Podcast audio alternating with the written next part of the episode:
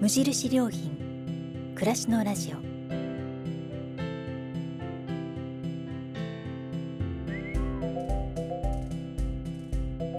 無印良品が今気になっていること。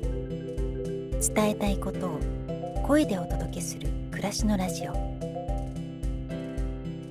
読む言葉と聞く言葉ではまた印象が違うもの。語られる言葉からいろいろなことを想像する。そんなひとときをお届けします。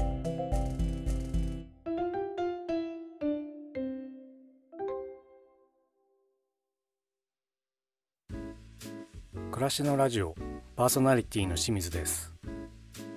このラジオは無印良品が考える暮らしやそのヒントをいろいろな世界で活躍されている方の話や無印良品がウェブで公開しているコラムの朗読を通じてお届けします。今回は朗読の流れる時間です。無印良品のウェブサイトでは暮らすことについてたくさんのコラムが綴られてきました。時を経ても色あせることのないコラムは私たちにさまざまなことを教えてくれます。ここではそのコラムたちから一つを選んで朗読をします。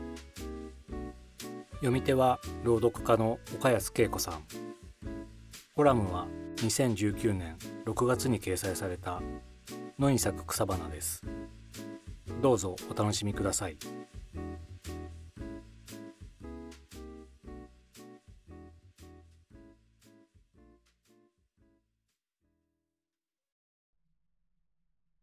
野に咲く草花。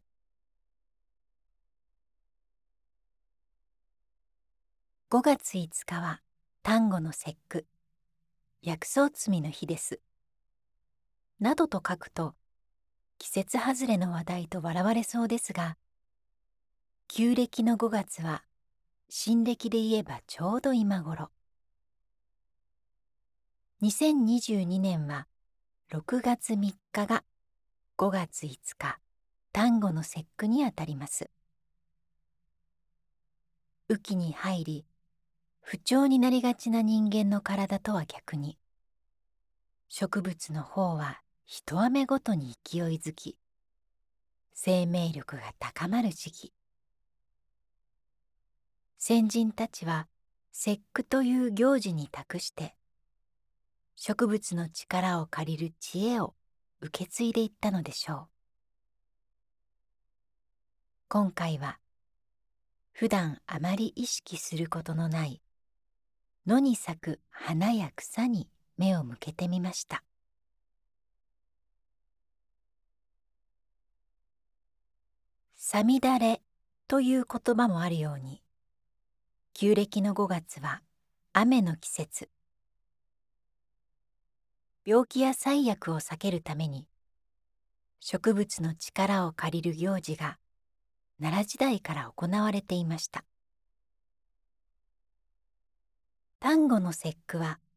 強い好気を持つ勝負やよもぎなどで季節の変わり目に厄を払ったのが始まり。節句の儀式の日に宮中で行われた宴会端午の設置絵では人々は勝負の葉で作った髪飾りかずらを冠につけて参列したといいます。そして皇族や臣下には勝負を刻んで浸した勝負酒が振る舞われよもぎなどの薬草を集めて丸めたくす玉が配られたとか薬草を摘んで野遊びをする薬狩りも行われていたようで先人たちが暮らしの中で親しみ活用してきた花や草の多くは野に生える者たちでした。一方野に咲く花や草に目を向けることなどあまりないのが私たち現代人。先人たちが薬用や食用としてあるいは日々の安らぎとして親しんできた野の草花たちの多くが今では雑草という言葉で一括りにされています。都会に住んでいるから野の草花には縁がないという人もありますがその気になって足元を見れば道端や公園の片隅などここかしこに野の草花が街路樹の根元やアスファルトを突き破るようにして名もない草や花が懸命に生きている姿はけなげで心癒されるものです。名もないと書きましたがもちろん名もない花や草などありません。雑草という名の草はないと言われたのは生物学の研究者でもあった昭和天皇。その後に続く言葉はどんな植物でも皆名前があってそれぞれ自分の好きな場所で生を営んでいるというもので小さな命に心を寄せることの豊かさを感じます。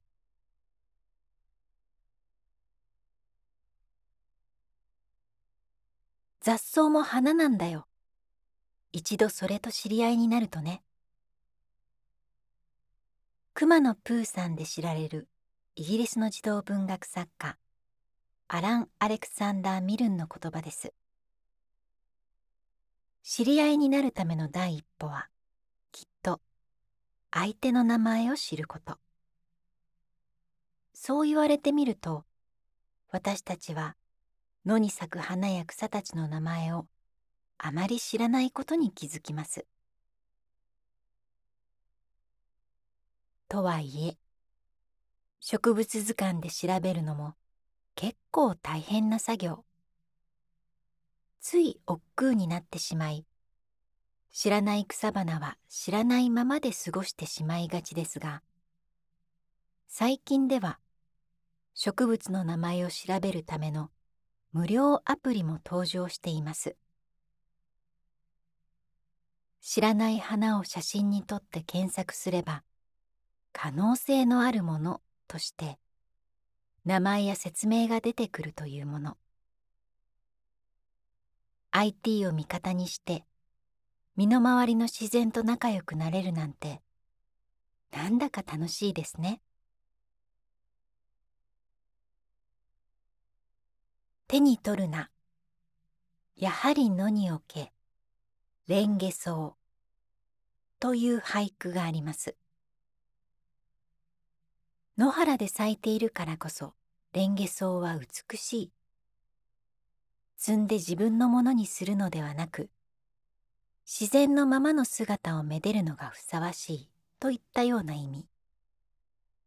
実は遊女を見受けしようとした人を諭すために作った句だと言われます。確かに野の草や花は家に持ち帰って生けても早々にしおれてしまい残念な結果になることが多いものです。一方で結構長持ちしてくれるのが姫路音など菊科の花や猫じゃらしなどイネ科の草たち。またハート型の葉に白い十字の花をつけるドクダミは美しさだけでなく実利を兼ねて生ける人もあります。蚊に刺された時などその歯を揉んで患部にこすりつけるとかゆみ止めになるのだとか。強い香りを周期として嫌う人もあるのですが一輪挿しに生ける程度ならあまり気にならないと言います。そんな野の花や草を一輪だけいただいて自分の空間に飾ってみる。するとたとえ都会のマンション暮らしでもそこに野の空気が広がっていくのを感じることができるでしょう。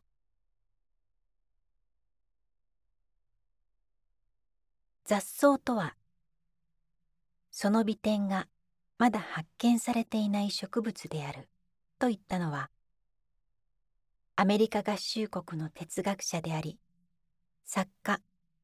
詩人エッセイストでもあったラルフ・ワルド・エマーソン。よくよく考えてみたら先人たちがすでに発見してくれている多くの美点を私たち現代人が見過ごしているだけなのかもしれません。野に咲く草花は足元に息づく最も身近な自然。小さな命に目を向けるゆとりを持つことで日常の景色はもっと優しいものに変わっていくのではないでしょうか。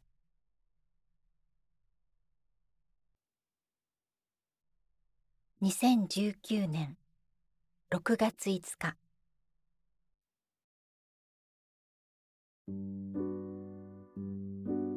お届けしたコラムは無印良品のウェブでもご覧いただけます。それではまたお会いしましょう。